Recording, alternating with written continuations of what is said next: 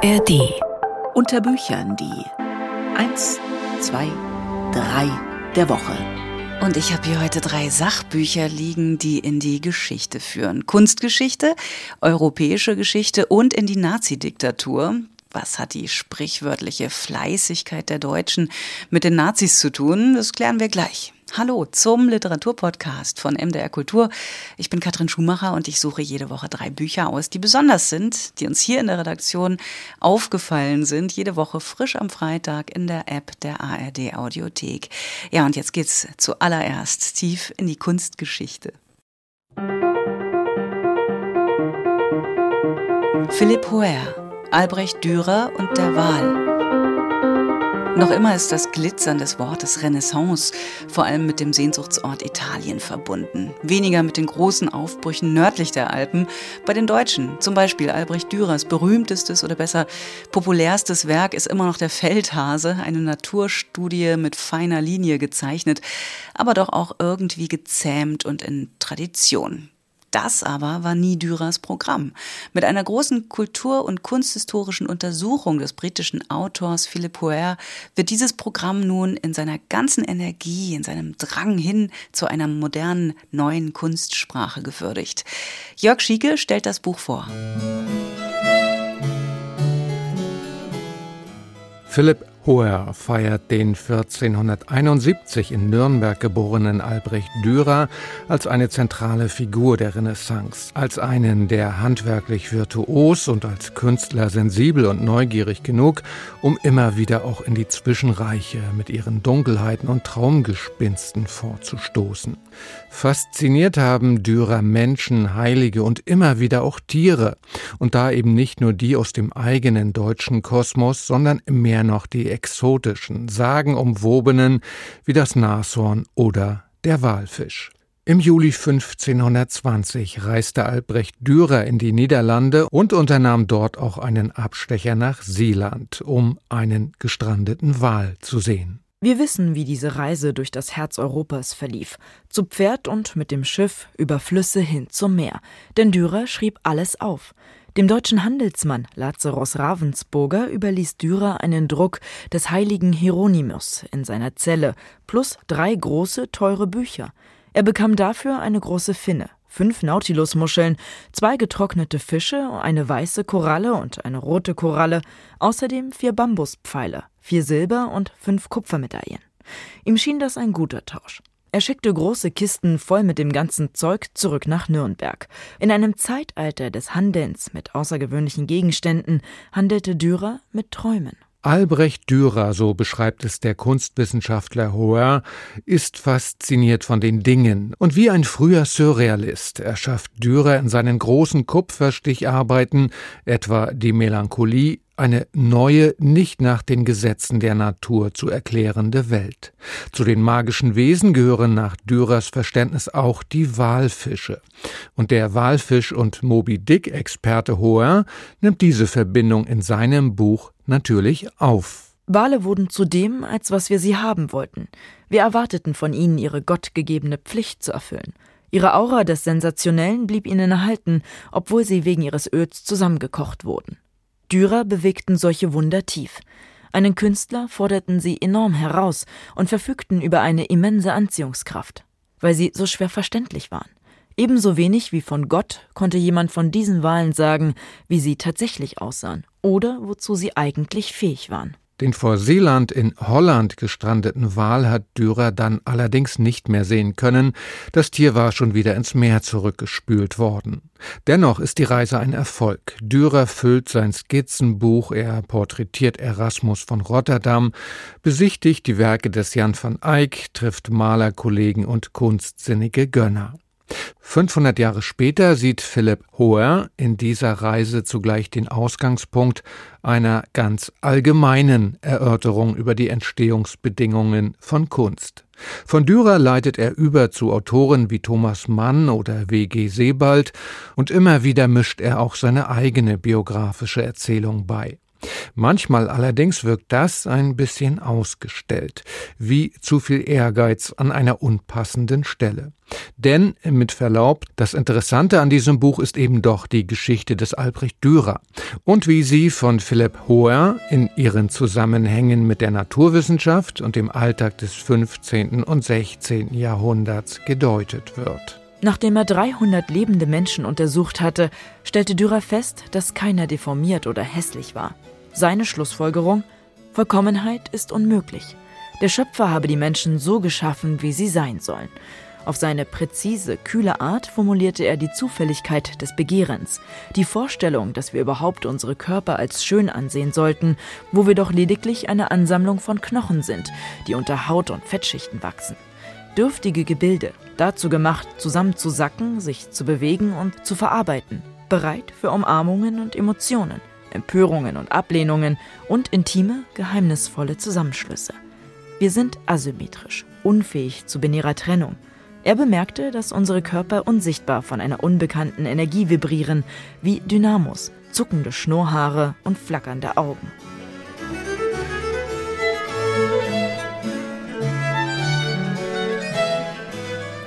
Jörg Schieke war das über Philipp Hoer, Albrecht Dürer und der Wahl, wie die Kunst die Welt erschaffen hat. Aus dem Englischen übersetzt von Susanne Held, erschienen im Verlag Klett Cotta.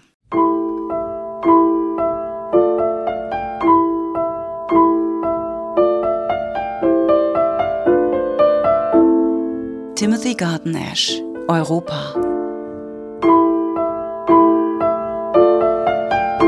1955 ist er geboren, ist Professor für europäische Studien an der Universität Oxford und Spezialist für die Gegenwartsgeschichte Europas.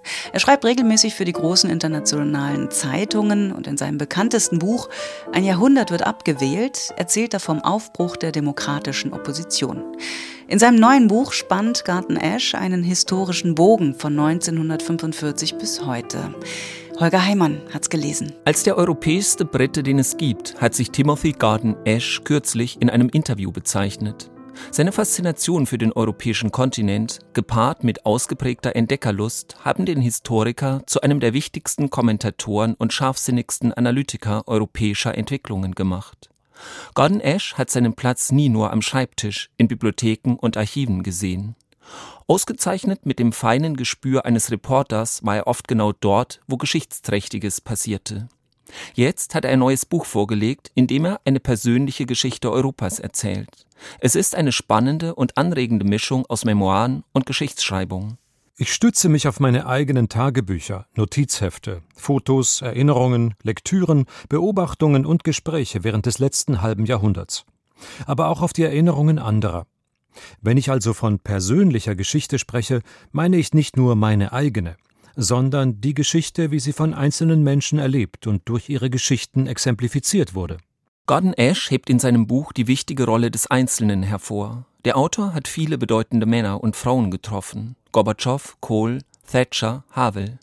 Es sind Politiker, die Geschichte gemacht haben und die gleichzeitig durch die Geschichte gemacht wurden. Das ist eine der zentralen Thesen des Buches, das von 1945 bis in die Gegenwart führt.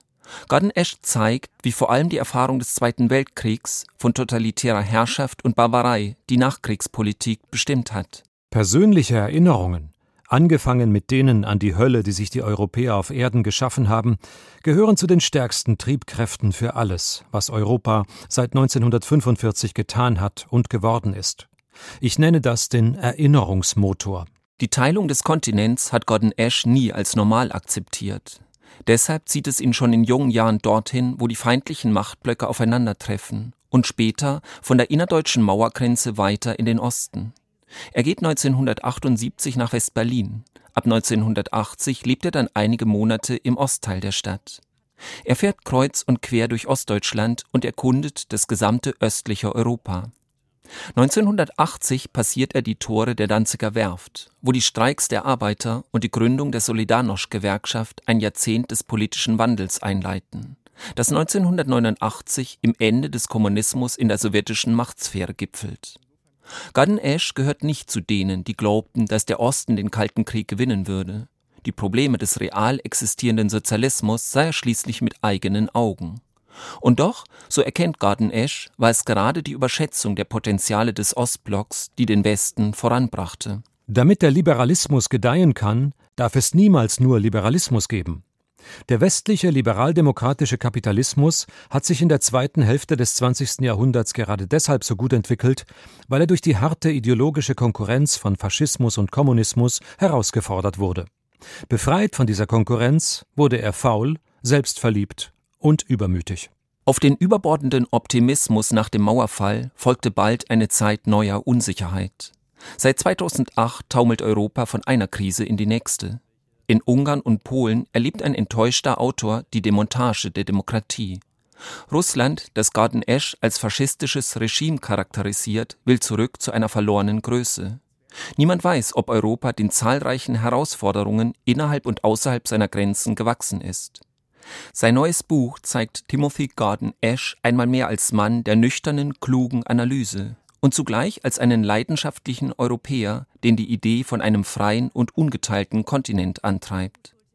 Er führt eindrücklich vor Augen, dass die europäische Entwicklung seit 1945 trotz aller Rückschläge eine Erfolgsgeschichte ist und dass es sich lohnt, das demokratische europäische Projekt zu verteidigen. Holger Heimann über Timothy Garten Ash Europa, eine persönliche Geschichte aus dem Englischen von Andreas Wirtensohn, erschienen im Hansa Verlag.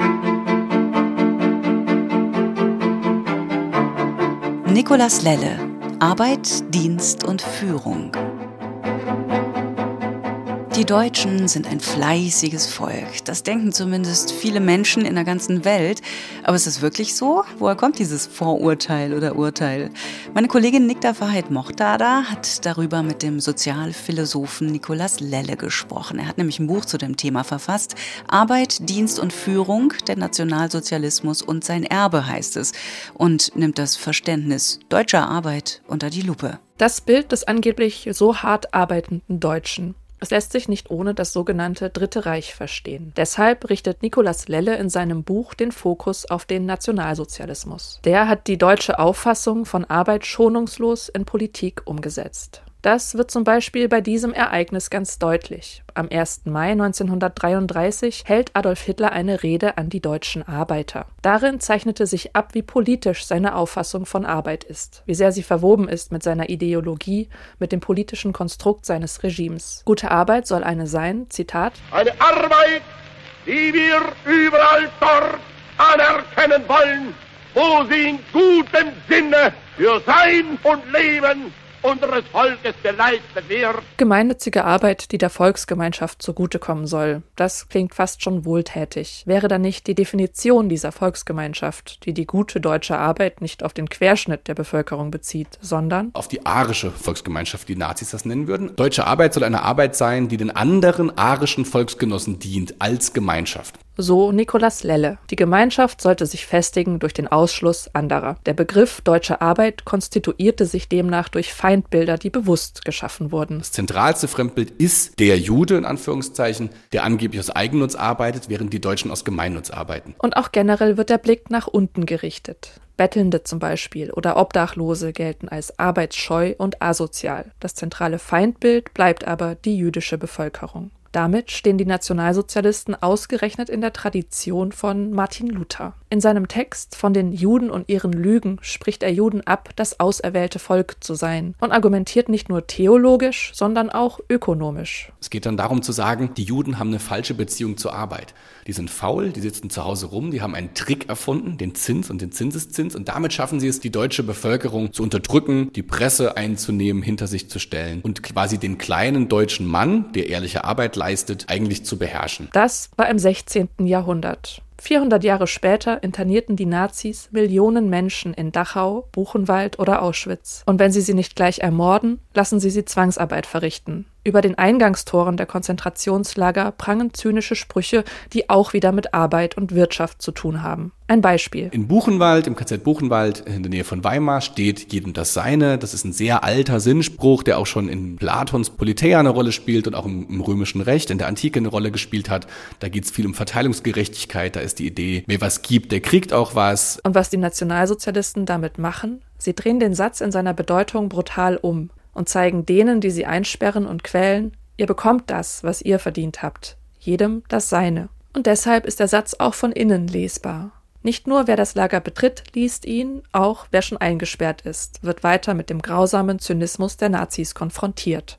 Doch Nikolaus Lelle schlägt in seinem Buch auch einen Bogen in die westdeutsche Nachkriegszeit. Er untersucht, was vom nationalsozialistischen Arbeitsbegriff heute noch übrig ist. Eine zentrale Figur ist für ihn Reinhard Höhn. Er hat 1956 die Bad Harzburger Akademie für Führungskräfte gegründet. Ausgerechnet seine Managementkonzepte wirken bis in die Gegenwart nach. Dabei hatte Höhn als Staatsrechtler für Heinrich Himmler den SS-Sicherheitsdienst mit aufgebaut und war somit tief in den nationalsozialistischen Apparat verstrickt verstrickt. Dieser Reinhard Höhn hat sich auch schon in den 30er und 40er Jahren Gedanken darüber gemacht, wie man führt. Das ist eine der zentralen Fragen, die die Nazis sich stellen. Und viele Dinge davon, die er in den 30er und 40er Jahren erarbeitet hat, kann er in den 50er Jahren anwenden. Nikolaus Lelles Forschung hat so ergeben, dass sich die Idee einer dezidiert deutschen Arbeit bis zum Antisemitismus Luthers zurückverfolgen lässt, dass sie unter dem Hitlerregime als Ausdruck faschistischer Ideologie wie auch als Mittel der Unterdrückung Anwendung fand und dass sie bis in die Chefetagen der jungen Bundesrepublik hinein hinein weiterwirkte. Beginnend bei den frühen Reden Adolf Hitlers zieht Nikolaus Lelle in seinem umfassenden Buch Arbeit, Dienst und Führung den Bogen zur Basis moderner Managementkonzepte. Das alles wird wissenschaftlich und schonungslos aufgezeigt. Eine Analyse der Wurzeln des Arbeitsbegriffes, sein ideologisches Konstrukt und die Konsequenzen. Nikta Farid Mohtada stellte vor Arbeit, Dienst und Führung, der Nationalsozialismus und sein Erbe von Nikolaus Lelle. Das Buch ist im Verbrecherverlag erschienen. Unter Büchern die drei der Woche, vielleicht war ja was dabei. Mehr Literatur gibt's natürlich wie diesen Podcast in der ARD Audiothek. Abonnieren lohnt sich und freut mich. Schönes Wochenende. Ahoi, sagt Katrin Schumacher.